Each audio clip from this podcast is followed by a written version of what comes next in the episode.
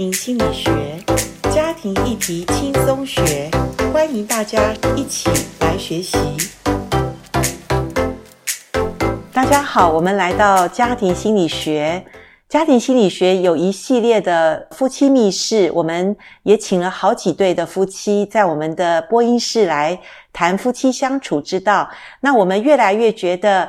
有的时候我们必须要落地，所谓落地就是我们从空中虚拟的一个现场，我们回到可以跟听众能够实体的见面。所以我们在4月24日，我们第一场是先请了阿元跟小薇这对夫妻。如果你没听过他们的podcast， 可以从108集开始，来从认识他们知道他们的原生家庭开始来听。那今天我很开心的请到小薇来到现场，因为我们同为妻子同为做母亲的，然后加上现在有好多的年轻夫妻，他们在彼此的这种磨合，我所谓磨合就是有小孩又有工作又有柴米油盐的压力，各方面的压力，哇，我想到我都觉得像蜡烛两头烧啊，现在的年轻夫妻真的很不容易。所以严老师很实际的想请问小薇，她自己本身也是一个职业妇女，有3个孩子，而且都是非常小的孩子。她跟阿元两个人都是也在职场上打拼。前几期我们听到阿元也是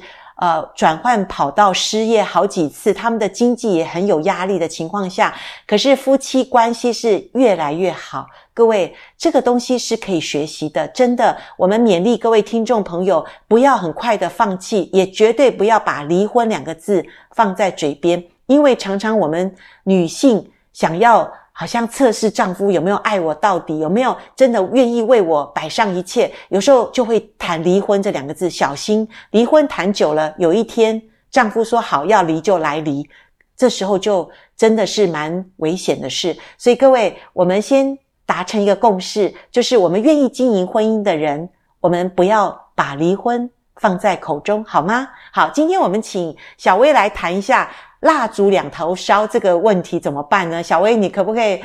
大概再一次的介绍你自己，还有你的孩子的年龄，还有你怎么样处理家庭的这些琐碎的事情？严老师，还有各位听众，大家好，我是小薇。那我今年跟阿元的婚礼是第16年，然后我有3个孩子，分别是14岁、11岁跟5岁。那我也有在工作，所以我是一个3个孩子的职业妇女。是，我这样想，你们2个回到家，我听有的人这交通塞车可能都要7、8点，那好一点是6点多，那晚餐怎么办啊？每一天呢？你养小孩就是一定要搞定他们的3餐，因为孩子到了就要吃东西。我觉得吃东西这件事情，以前的我是非常注重健康的，然后我会5蔬果，然后5个颜色的蔬菜，然后饭桌上一定要固定的一些营养的比例，然后一定每天都要给孩子吃鱼。但是这样子长期下来，我又有工作，然后我发现我的体力完全负荷不了，然后只要妈妈体力负荷不了，心情就会很糟糕，心情很糟糕，接着你就会让旁边的先生分担你的压力，那可能夫妻关系就会开始有紧张。后来我自己回想看看，家庭的核心是我跟阿元，就是夫妻，而且我一定要好好把自己先照顾好，因为妈妈心情好，小孩才会心情好，心灵才会健康。我觉得孩子的心灵是无价的，健康，身体健康，我觉得可以用方法。我觉得现在的妈妈真的是很幸运，我觉得我们一样是有金钱这样子的运用的能力，我们可以用不同的方式来让孩子吃饱吃得好。像我最近就发现有些宅配晚餐的公司，他会直接每一天送到你家，而且像我这样子在孩子饮食上很注重妈妈，我会选择用玻璃的那个餐盒，对，它是可以用这样的方式送到你家。那我觉得价钱上面你可能觉得稍微贵了，可是你自己数算一下，如果你每个礼拜你要去采买食材，回到家你要整理食材，然后还要去做资源回收，要去倒垃圾，然后这是花掉你所有宝贵的时间还有你的体力。其实你可以把时间跟体力拿来照顾好自己，照顾好你的孩子跟你的丈夫，然后我觉得还是照顾好自己是第一。所以我觉得一样在餐食上面，我觉得金钱是我的工具，我觉得我会运用它去做一个很好的调配，所以我会做这样子的替代掉，我一定要非得要自己煮，因为我觉得我累垮了，对孩子来讲绝对不是一个好的事情。真的，如果当妈妈的或做妻子的，如果是家庭的里面要打理好多大小琐碎的事情，然后自己的身心已经受了很多的压力的时候，我想我们每个人都有极限，我们也都是人，所以一定不会有好脸色，也不会有好语气对我们的家庭家人，所以这个到时候都是大家都把关系都输掉了，然后你吃再健康的食物其实没有意义了，这个都不在我们所希望的事情呢。是，而且吃完还要收拾，还要洗碗，还要倒垃圾。所以你的意思说，像那种比较属于你选择过的那种宅配的那种食物，然后他们都不用洗吗？不用洗。我觉得还是要洗，但是你不用准备食材，你不用瓦斯， 你不用洗你的锅具，因为现在其实燃油费也慢慢在上涨。OK， 其实食材买回来，你还有处理的成本。对，我觉得最宝贵还是妈妈的时间是没错，没有人可以代替你，应该是最宝贵是妈妈的笑容吧。哦，讲得好所以我觉得很值得，大概就是比一般你自己去采买大概是贵个3到4成，可是采买只是食材啊，不能直接吃啊。哦，对对对，而且你还有舟车劳顿，你可能要去超市买，还有你的体力都没有算进去哦，对，是不是？而且现在还有染疫的风险。 OK， 所以我觉得这是一个目前我觉得还不错的选择，就节省了你的时间体力，还有你可以留下你的这些精神面对你的孩子你的丈夫。是，所以刚刚小薇讲那个笑容是无价的哦，各位，如果你要用多少钱可以买你的笑容，你想你要花多少钱来买你太太的笑容呢？是不是？如果可以计算一下，如果说一个礼拜5天的话，我们也许吃好一点，吃3天或4天，有一天我们就比较简单一点，也不会说为了一餐你没有吃好你就身体都垮。我想我们现在的人不会说是营养不良，是不是？现在的孩子我觉得有时候都是超过了，都要减重嘛。对，而且现在台北市还有各县市的小孩的学校营养午餐常常是有机蔬菜，我觉得他其实中午就吃得很均衡。OK， 其实晚餐有时候吃简单一点，我觉得对身体来讲反而是一个很舒服一个放松。像最近我发明一道菜，就是马铃薯切半，然后蒸熟，上面铺起丝丝，然后再一盘水果。哦，那就成为有一天我可能很忙碌的晚餐。哇！可是我觉得里面有蛋白质有碳水化合物，然后也有水果。是，我觉得我回头想想，很多在西方国家的孩子，其实他们在家庭当中吃也是很简单的，很简单。他们有时候就拿一个碗倒一倒 cereal， 就是倒那个我们说燕麦片，然后再倒一个牛奶，就这样吃啊，对不对？那也吃饱了，很舒服。对啊，甚至他们是冷冻蔬菜。对对，他们有时候比较在中部的州，并没有像我们新鲜蔬菜，有时候冷冻蔬菜出来过个热水就可以吃了。我觉得把时间用在经营家庭关系，甚至留下来作为空白，因为你不知道你的家人今天经历了什么事情。我觉得我们随时都不要把时间排满，就紧张的要命，压力回到家好像在打仗一样。是，我们工作已经很累了，而且有时候回到家你还是会接到工作的一些讯息。是，我觉得不要把每次回到家的时间就像好像你在排读书的计划一样排满。 OK， 我觉得对妈妈的身体健康心灵都非常的不好，长期这样下来。是，所以今天小薇代表我们女性做妈妈做妻子的，其实真的我们为什么会有冲突，为什么有时候很不喜欢跟人家或者说跟家人沟通，其实最重要的是我们的精力已经用尽了，我们也不太想要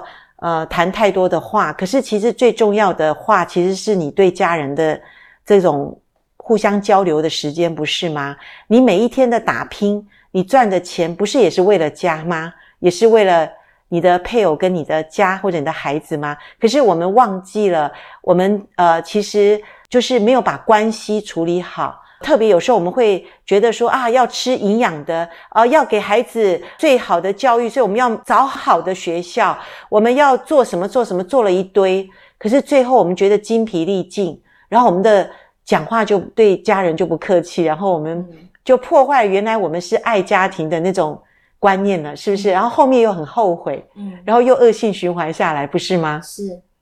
对。最后你做到后头反而忘记你最初衷的，其实都是为了家人。对，所以如果我们可以反过来想，今天我们这一集也是想说，你最重要的是什么？你在给家人，给你所爱的人最重要的是什么？当然我们都会说是爱啦，那爱里面包括了什么？爱里面包括了你想要花时间多了解他，你想要在了解他之后，也许过去对他的成见，因为了解，我就多一点的包容吧。因为我知道他就是一个这样特殊的人，我就愿意接纳。为什么可以接纳包容？因为你里面有空间啊。各位，我们如果里面都塞满了，我们没有空间，我们很难去包容，是不是？好，所以其实最重要，小薇讲的就是你先把你自己先安顿好。你如果是一个家庭的家庭主妇或者职业妇女，你都需要为家庭的三餐去想清楚，或者家庭的财务的规划，家事分工这些。那刚刚小薇讲，对，会花一点点多一点的钱，可是那个钱是值得的，因为不是随便丢出去的，是你知道花这个钱主要是为了省你的时间体力，而且现在的油价上涨什么那些，其实搞不好也没有多花多少钱，是不是？那如果说先生从工作回来，太太也忙着回来，请问太太要用什么样的一个态度，或者怎么样引导先生能够跟你配合，一起合作？那回到家晚上，或者说你们要一起处理孩子的事。好，我现在要谈的是做一个比较智慧的妻子，我们怎么样可以让先生也一起，譬如说可以参与，你也可以跟先生有个好的关系，在你们晚上都打拼了，孩子都已经大概作业也都写完，洗完澡要睡觉了，那这时候做妻子的有什么样的方法可以跟先生有一个好的关系呢？好，那其实好的关系，当然之前尹老师跟我们访谈的节目有提到，我们还是会有沙发时间，可是怎么样让先生更投入在这个家庭当中？因为我跟阿元关系就是阿元他是完全很投入在他工作的，所以他回到家基本上是不太会有那个心思去想到孩子在学业上或者是人际关系或者生活上琐事，学校缴费这个东西他都不是他会想到的事情。那我请问小薇，很多太太就在抱怨这件事，你都不会照顾小孩子的需要，你都是一天到晚就是好像就是除了工作你就是家庭的一个陌生人怎么样。那我觉得小薇你好像很了解阿元的，譬如说他的特质，或者他就是一个专注工作的人，他可能其他的他不会那么注意。是。那可是有的太太会抱怨怎么办？其实我也会抱怨，但是我觉得爱是里面有含有恩慈，我觉得我跟我先生就是两个人拼在一起才是一个完整的图案，就是我跟他是一体的。然后我一直会去常常想说阿元对我哪里好，对家里哪里好，然后我用这样的方式去平衡，我其实对他的心里面是有时候会常常会有抱怨。对，可是我会发现其实女人很能干嘛，女人可以三头六臂，但是男人可能一次做一件事。对，所以常常我觉得就是说做丈夫反而会问我们这个周末要去哪里，你有没有什么想法，对不对？是。那有时候太太反而会觉得说，你看他又没有想法，什么都要我来做决定。可是你要知道，其实女人做帮助者这个部分，我记得你有跟我讲过说，阿元也是一个比较简单的人，就是说他也会问你说这个礼拜去哪里，但是你会做些安排，可是你很有智慧的是你知道其实要把这个好像主权，或者说你用什么方式把这个东西是交给丈夫，然后你也了解丈夫可能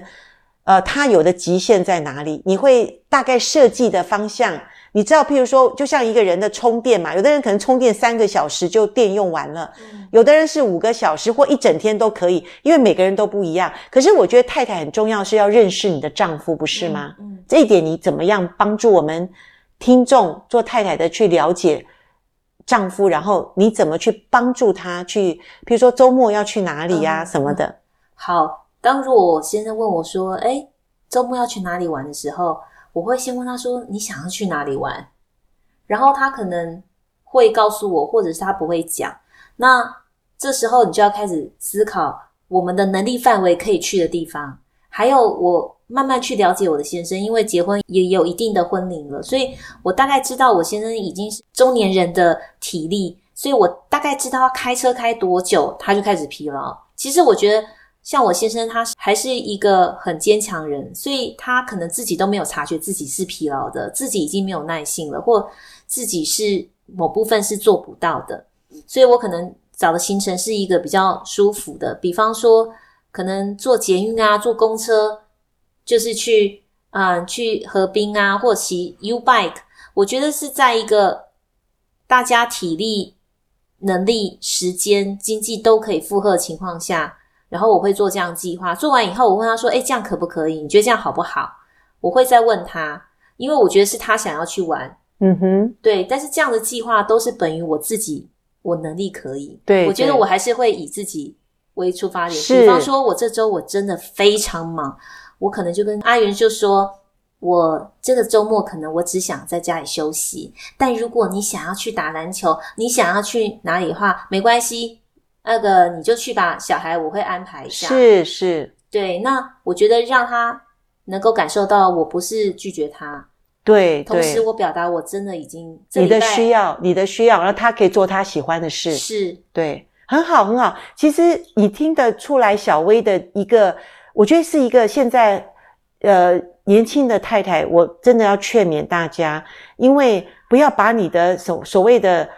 什么东西都耗尽了，你的体力都耗尽，或者你的心思意念你都围着家庭或者围着小孩先生转，你都没有了自己，然后你又后面来抱怨，然后最后抱怨你的先生也会觉得很无奈，因为他也不是真正要求你要怎么样。可是我觉得有些很能干的太太可能也自己也没有学习啦，没有学习到最后把自己燃尽了烧尽了，然后最后好多的苦毒，好多的觉得没有人体谅他。那我会觉得其实这是婚姻里面很受伤的一个，可能做女人的一个辛苦吧。是，我最近其实也有学习到几个例子，比如说其实倒垃圾对我来讲就是一个体力上很大的负担，我可能每天要等到一个时间去倒垃圾。那以往就是我先生下班都很晚回到家，其实我都把事情做完了，然后现在我会开始说今天那个垃圾好重还有我搬那个大纸箱非常非常重。可是以前对我来讲我是没有想到讲这些，以前我当然是希望他一回来就说小薇，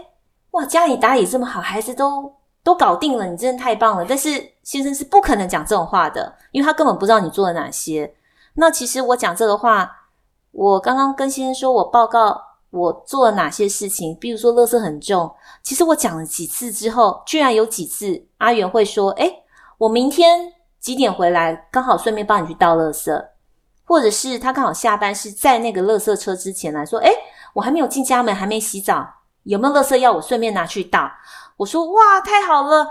今天终于不会那么重了。那其实小薇我自己是不会撒娇的人，但是我觉得像我跟我先生报告他非常开心。那刚刚严老师也问我说怎么让先生参与，像孩子都就寝或者是正在写功课的时候，我就跟先生报告说今天呢哪个小孩在学校发生什么事情啊，我怎么样处理，你觉得怎么样，就是会一一跟他报告，或者是小孩在学校发生的趣事。虽然我觉得我先生常常都比较没有反应，因为我真的觉得在工作的人真的很累，他真的回到家他完全都被耗尽了。但是我觉得让爸爸参与家庭，我觉得常常在家里时间稍微多一点的那个人，